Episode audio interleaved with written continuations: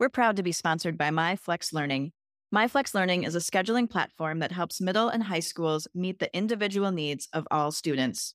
Schools can easily create and manage time for flex blocks, win time, activity periods, RTI, counselor and teacher appointments, and so much more. With its built in accountability tool and reporting features, MyFlex Learning solves your challenges around getting kids where they need to be and understanding how flex time is spent. Make your flex time work for you. Visit myflexlearning.com slash BE to learn more and receive $500 off the first year. That's myflexlearning.com slash B. This B Podcast Network show is presented by IXL. Loved and trusted by more than 1 million teachers, IXL enhances your teaching and takes work off your plate so you can make an even bigger impact on your students. IXL delivers personalized learning across a comprehensive pre K to 12 curriculum, including math, language arts, science, and social studies, and helps you assess student performance through actionable, real time insights, strengthen daily instruction, close knowledge gaps quickly, and set every student up for success. Want to bring IXL to your school? Learn more at ixl.com slash B. That's ixl.com B-E.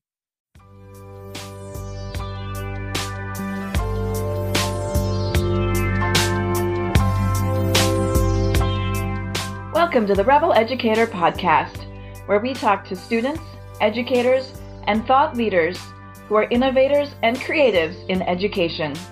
I'm your host, Tanya Sheckley. Thanks for joining us.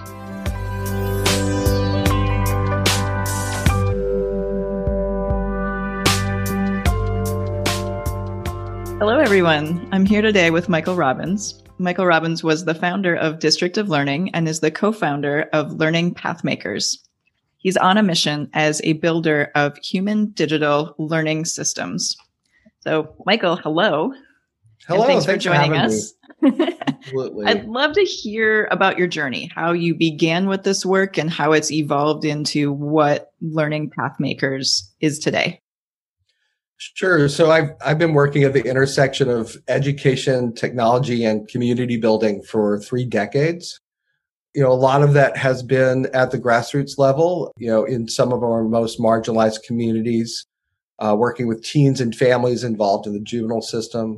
I worked on the startup of AmeriCorps um, and have been, you know, engaged as a public sector leader and social entrepreneur in many ways the work I'm doing now, you know, I think links most closely to the five years I spent as a senior leader in the Obama administration, uh, where I led work uh, for the U.S. Department of Education and the White House on community partnerships in education. A big piece of this was looking at the role of technology, it, not just for learning, because we were seeing that happen, but um, looking at how technology can really be a tool for collaboration, how we can have stronger partnerships between teachers and parents, between schools and community based organizations. And then digging even deeper at this role of data, you know, at a time when we had, you know, one to one rollouts of devices and these big data systems being created, it was a train wreck. And so I worked with our Office of Education Technology and others. And what I found was this work that the MacArthur Foundation had started doing. Um, they'd piloted what was the Chicago Summer of Learning, where they were using digital badges to credential learning that happened all the time and anywhere. And I saw this as an opportunity. And so when I left the department, a little over five years ago, I launched District of Learning here in Washington, D.C., and worked with the MacArthur Foundation and others to build um, a mobile first platform for digital badges, uh, learning playlists, uh, and online portfolios. But as we know that, you know, even the, the best technology doesn't work unless you have the human side of it. And the real challenge was how do we build the people side of the learning ecosystem? The partnerships, the understanding, the different approaches. And so, you know, we've been working on this now for over five years. Essentially, like, how do you make remote learning work? And so when the pandemic set in, um, you know, we started engaging with our partners and others particularly around questions of equity, um, because mm-hmm. this transition to um, you know to Zoom school was was a real equity killer. We lost three million students. We didn't know where they were. Um, now, schools made amazing pivots overnight, and it's been an, you know an incredible feat. But you know, we started looking at what could we do both to respond to this crisis and then what's available now with the next generation of technology to take this work to the next level. And so um, we officially launched, uh, me and my co-founder, Cecily Darden Adams, uh, we launched Learning Pathmakers earlier this year to do sort of two things. One is um, to respond to people now in the context of you know the education crisis that they're dealing with, but then secondly, understanding that there's you know such this chasm between what's technologically possible and the tech future we'll be experiencing in the near future, and that we need a way to bridge those things. So we've been uh, we've been working on that, and happy to dig into uh, the different pieces of, of this as we we talk more. Want to know one of my biggest frustrations with ed tech? Tools that assume every student learns the same way at the same pace. I need my technology to do more for me. That's why it's so important for me to know that IXL provides true personalized learning across the entire pre K 12 curriculum, and that its proven benefit to all student populations, including English learners and students in special education programs. IXL is research proven to accelerate achievement Studies across 45 states show that IXL schools outperform non IXL schools on state assessments, and independent research from Johns Hopkins University verifies IXL meets ESSA Tier 1 standards. With those results, combined with IXL's teacher friendly reputation, what more could you ask for? I'm sure you want to increase achievement for all students. Find out how IXL can help. Visit ixl.com/b for a demo. That's ixl.com slash BE. Yeah. So you talked, you know, one of the things we've talked a lot about as we looked at launching a distance learning program and everybody moved to Zoom school is that idea that tech doesn't really work without humans. And how do you still teach empathy and how do you teach connection and how do you keep keep classrooms and keep teachers together and build that relationship when you know, I mean, it's great to see you, but the reality is I'm looking at a flat glass screen. Um, right. And so how, you know, how do you create that connection with people using technology?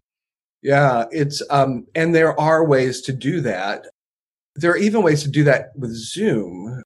But what we launched into was trying to replicate in person classroom instruction instead of using Zoom as a relationship building tool.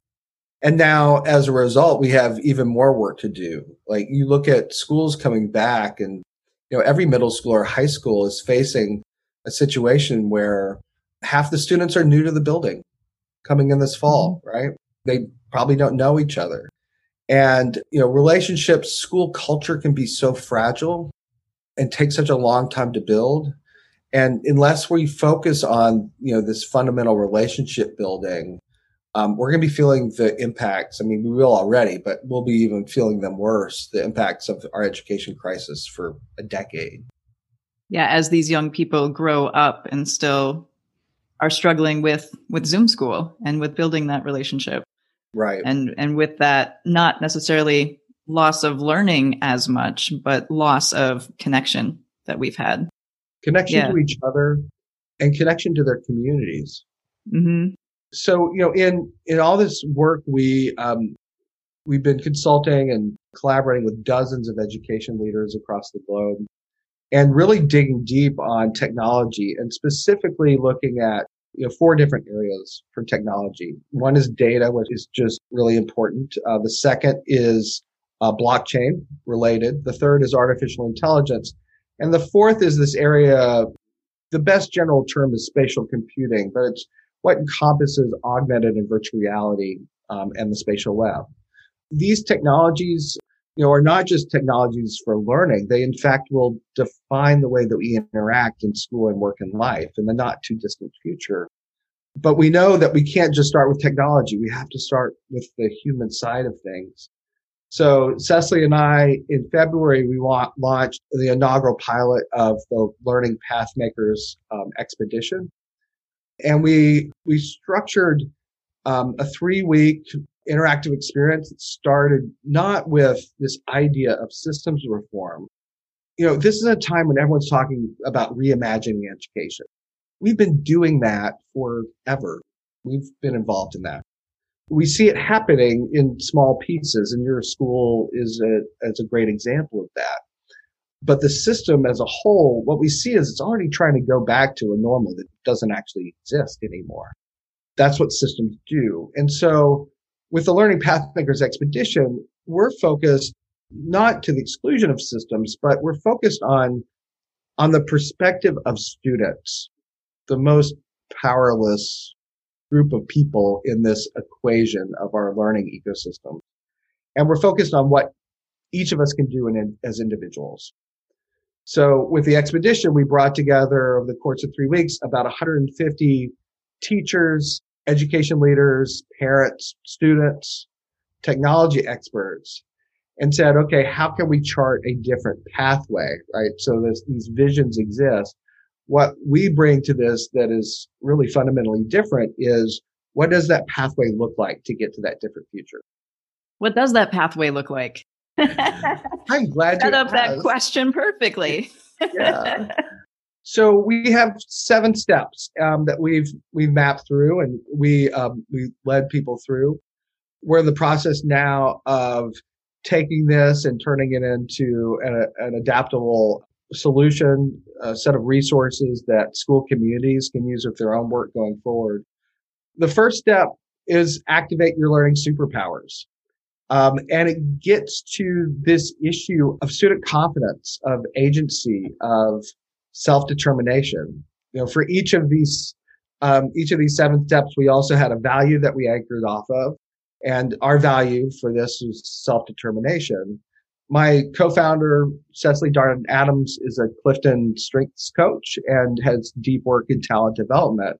And so really starting with no matter where you come from the, you know, the learning ecosystem, if you're a student, teacher, parent, community partner, you know, what are, what are your talents? How do you build on those? And, you know, recognizing that, you know, we all have, have these that, that can bring us together. Our anchor for bringing people together is what we call our learning DNA. And it recognizes the fact that each of us do three things. We are all learners we're all educators and we all support the learning of others. And at a time when society is being pulled apart, how can the fact that we all engage in these things bring us together? So it's bigger than just schools. It's about stitching back together our social fabric at a time when we're being pulled apart. So we focused our first step, activate your learning superpowers around, you know, what is it you bring to, to this learning DNA, to this learning genome that we can build?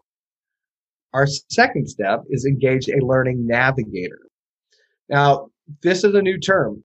We strongly believe that it's a position that has been missing for far too long on the education org chart. It's someone who sees the world from the eyes of a student, where learning transcends across school and community and home and virtual spaces. We have it you know, bits and pieces of this in education. We have it in other fields, right? We have healthcare case managers. We have social service case managers. But this is a role that parents serve. You know, Cecily had come to this work from the Flamboyan Foundation that's been doing really deep work from the teacher side on parent teacher engagement. But the fact is we have a lot of work that we can do from the parent side and from the student side on building those relationships. So, you know, what, what does this role of learning navigator look like? We talked about that and how you would work with them. Our value uh, for that section is opportunity. Our third step is um, extending this learning navigator, and we call it build your social learning network. It's you know recognizing that that learning is a team sport. Our approaches to education don't recognize that, right? they grade people on individual achievement. They're isolating. And so here it's really how can you, and here again, taking it from the student perspective, how can you build your learning team? Who are the people that you want on your learning team? What is it that they can do?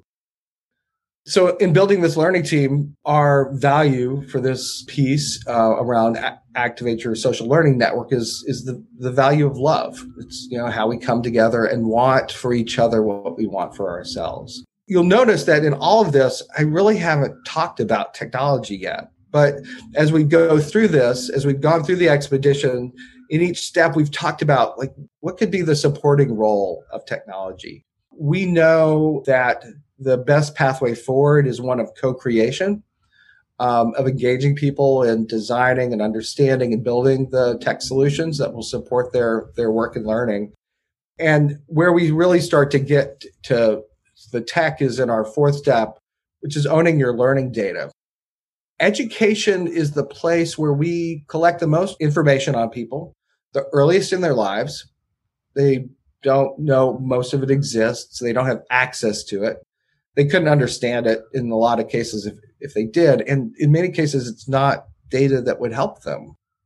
For us, you know, owning your learning data is about owning your information to be able to tell your story, to write your story for success, for school and work and life. And at a time when data ownership is a much broader issue in society, we look at, you know, movies like The Social Dilemma, um, you know, we talk about this issue of data dignity and how, you know, fundamental ownership of data um, is something that's essential. As part of this, um, we've been working with technology experts on designing an independent accounting system for learning data. With District of Learning, you know, we were using digital badges and a platform for that. But we can do so much more now with data science, with blockchain technology, with private and secure data storage, emerging technologies that literally weren't available five years ago that allow us now to own, you can own your learning data just like you own Bitcoin, right? Or Dogecoin. Imagine what's possible if you can do that. So for our value for data there is, uh, is one of transparency. And, you know, transparency is, um, is also linked to trust. And you know, we have all of these opaque systems, both on social platforms, in you know, big data, e-commerce, education, and it's it's time that people be able to see what the data is about them and, and to own it and secure it in a better way. You know, moving into our fifth day, we start looking at you know what we've been doing with District of Learning, which is how do we build a connected learning ecosystem what, what does it look like to connect learning everywhere? Uh, our value there is uh, was solidarity, recognizing that schools can't and shouldn't go it alone. I mean, teachers are over worn out, right? Leaving the profession in droves. People are not wanting to become educators because of this. One of the failings of you know this no excuses movement is that you know in their quest to own responsibility for learning in the classroom regardless of what the student is experiencing in the community the schools have put blinders on.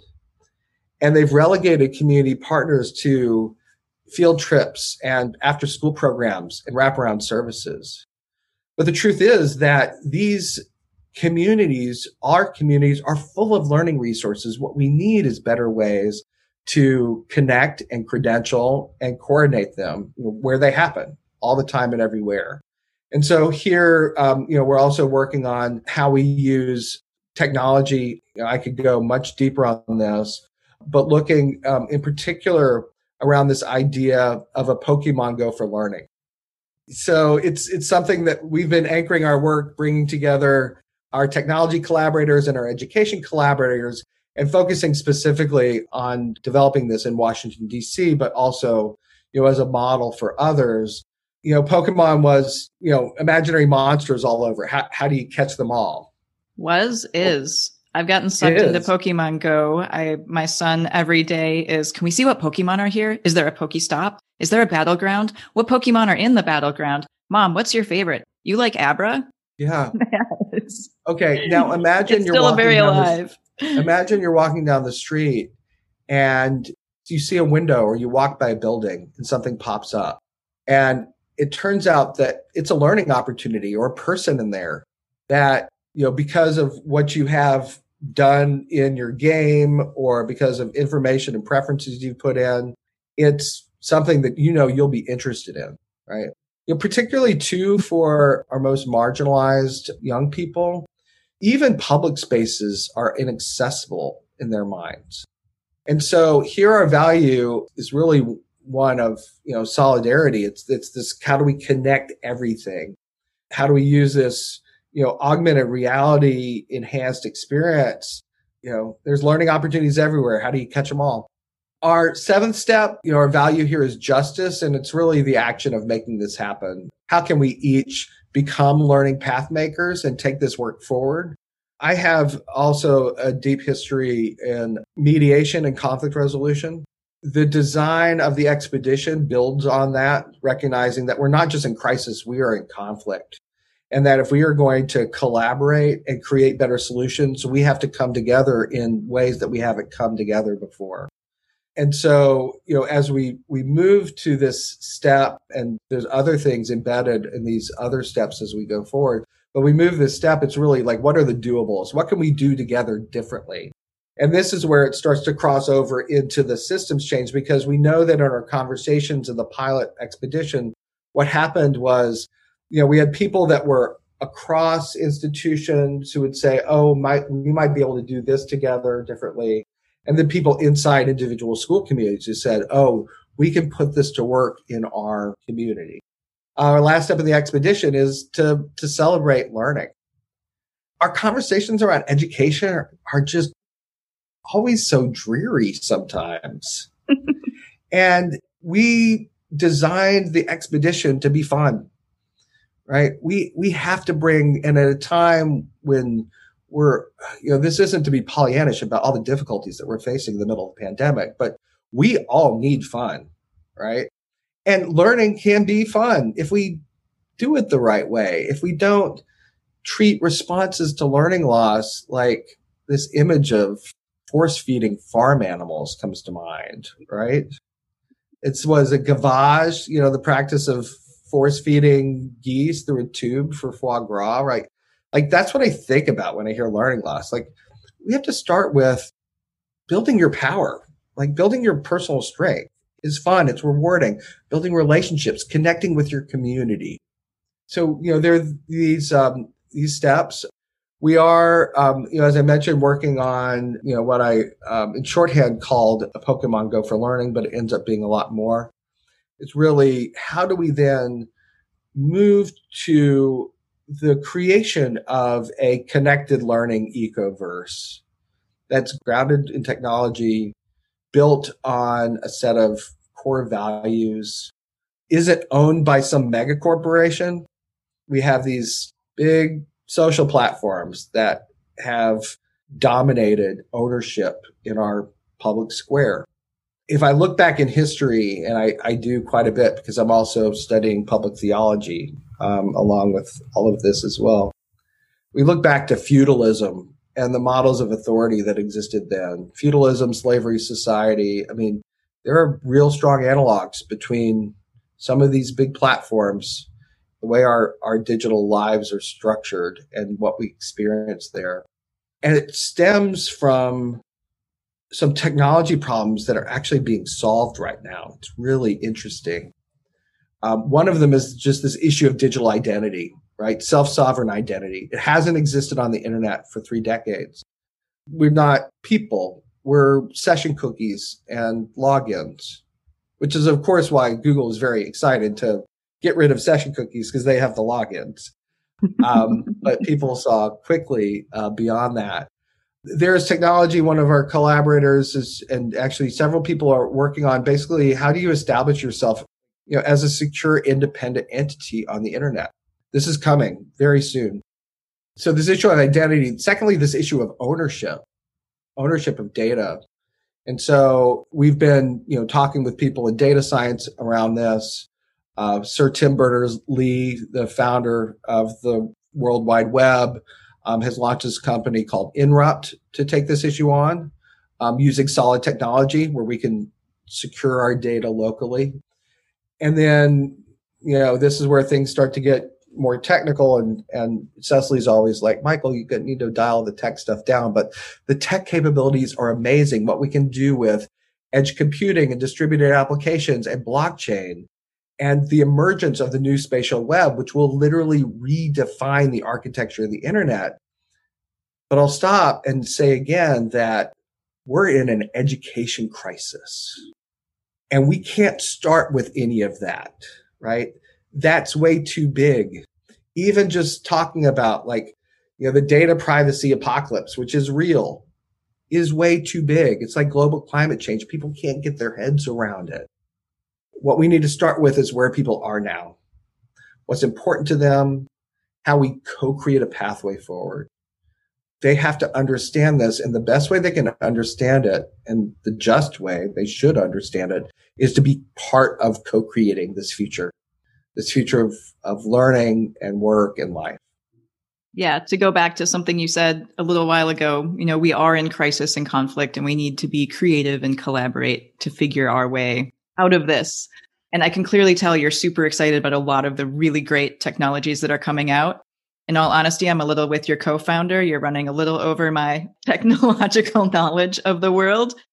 But I, I do see a lot of opportunity. And as you're talking about owning your data, you know, it makes me think about a things that we do now with building student portfolios and creating a personal brand. You know, I think a piece of what struggles with relationship building is that so much of what's online is what we decide to share with people. It's not who we are. It's one slim sliver uh, of our full humanity is what we share online. And, and some people share more than others. And some people share their vulnerabilities and some people only share their strengths. But that's all we see. And there's so much more to humanity than that and so how do we, you use this word? It's like, how do we see each other? Right? Mm-hmm. We have to see each other. We have to understand each other. And if we use technology in a different way, it can help us with that. Yeah. And I'm excited to see what comes next with the AR and VR revolution. And I hear you talking about, you know, the Pokemon Go of education. And for someone who's interested in history, like I think it'd be fascinating to walk through my hometown and see people pop up that were a part of the town 100, 200, 300 years ago and tell me about like what life was like then or what stood in this spot before yeah. this skyscraper was here. That technology is here. The future is here. It's just not widely distributed, you know, right? That mm-hmm. William Gibson would, would say. And so for us, part of this is how do we get to the point where we actually engage young people in creating what that kind of experience you just just described so that instead of you know where they are now where our internet treats us as spectators consumers and participants that next generation becomes um, becomes really the entrepreneurs and the owners of this work just to talk to here for a second about this tech gap you know you're there in san mateo i've i've been there and worked with schools, uh, education people. I've worked with tech companies. And I know that, you know, all you would need to do is, you know, where you are, walk out and probably look around and see these buildings, right? You know, the, the gap with what's happening in those buildings and what we're dealing with in education just gets wider and wider, mm-hmm. wider and wider. We have to bridge, you know, along with charting this new pathway to achieve a different vision for education, we also have to chart a pathway to cross that chasm to bring people along. And that involves pulling people from both directions. You know, our approaches to school also, they silo knowledge.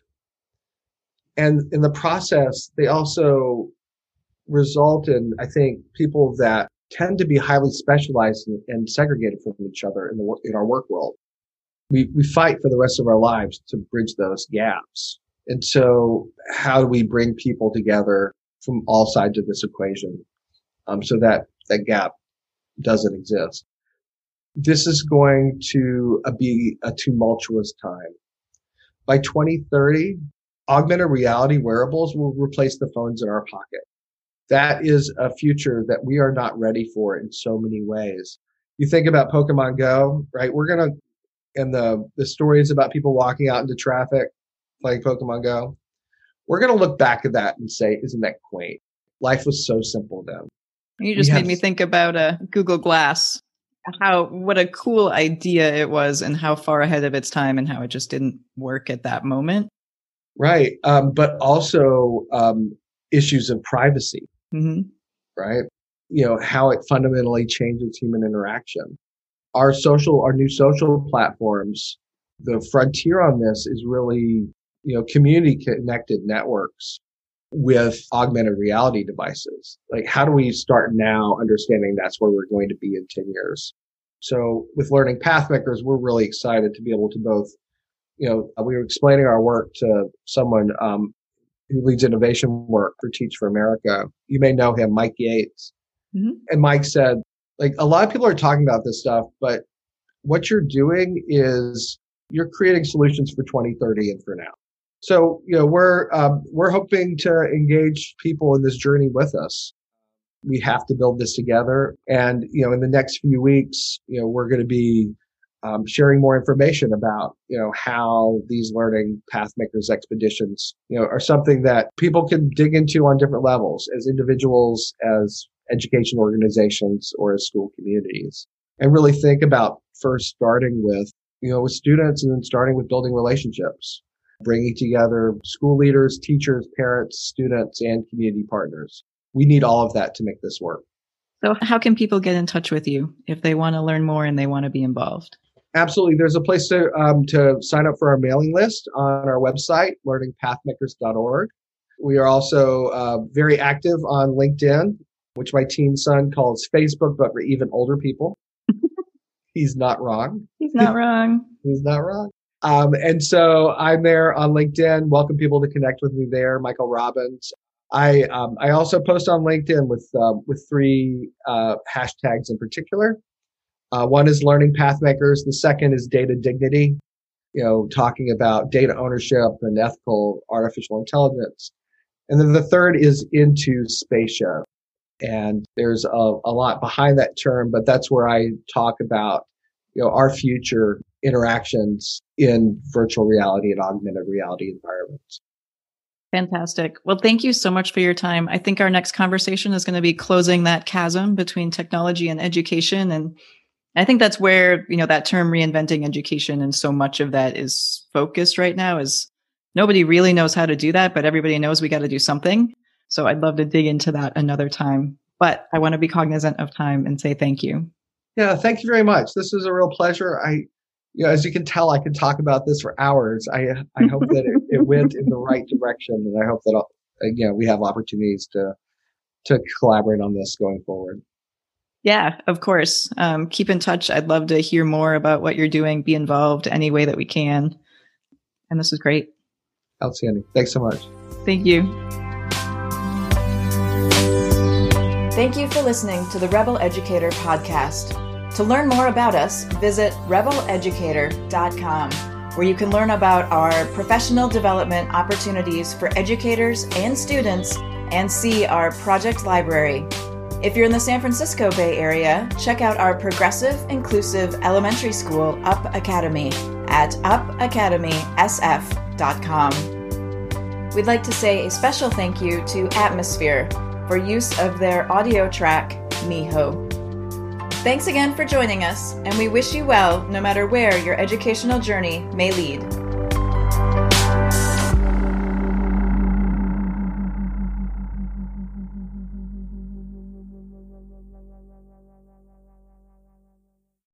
There are a lot of solutions out there for giving students what they need when they need it.